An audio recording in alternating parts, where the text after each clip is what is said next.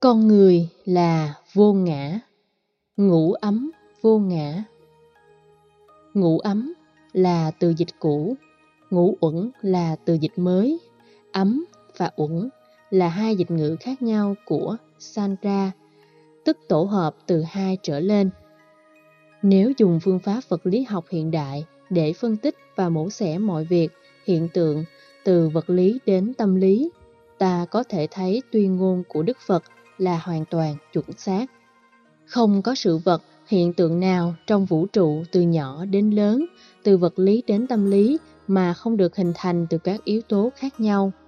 Cứ chẻ chích và truy nguyên từng vấn đề, ta sẽ thấy yếu tố A được thành lập bởi hàng loạt các yếu tố A cộng, A trừ, A2, A3, AN cực và nếu ta truy nguyên A cộng, A trừ thì lại thấy nó được hình thành tác động bởi những B cộng, B trừ, C cộng, C trừ hay A cộng, A trừ khác nữa.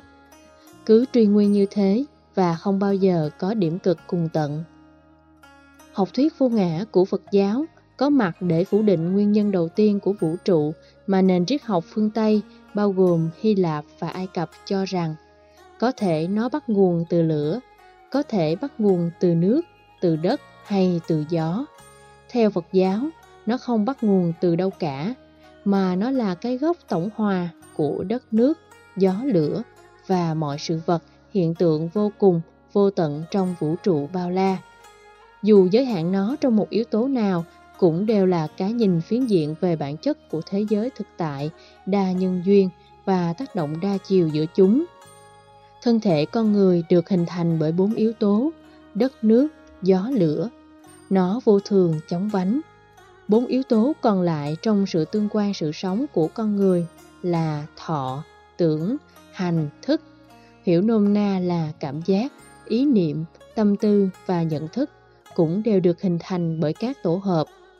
Cho nên, trong thuật ngữ Phật học, nó được gọi là thọ uẩn, tưởng uẩn, hành uẩn và thức uẩn. Ta gọi tắt là thọ, tưởng, hành, thức.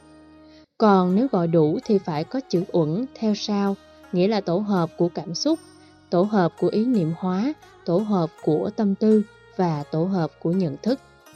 Nhận thức rất đa dạng và các phương diện còn lại của tâm, ý và thức cũng như thế.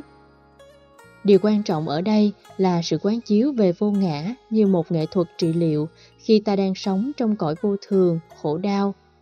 Thân thể này không phải là tôi, tôi không bị kẹt vào thân thể này.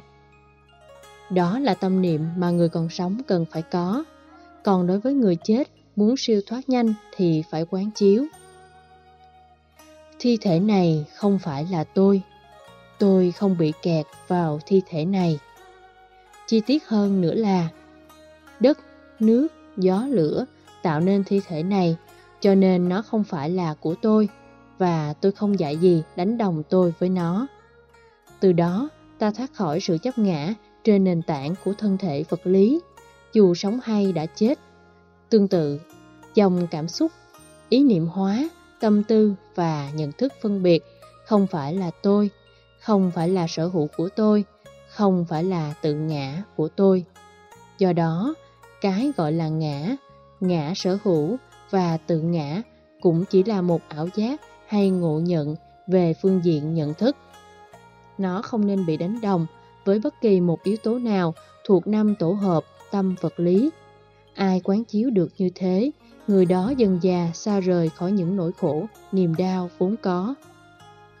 Sau khi dạy ta quán chiếu về sự không thực thể và vô ngã của tâm vật lý, Đức Phật dạy hai nội dung về bản chất biến dịch của chúng, đó là sanh diệt biến dị, hư ngụy, vô chủ.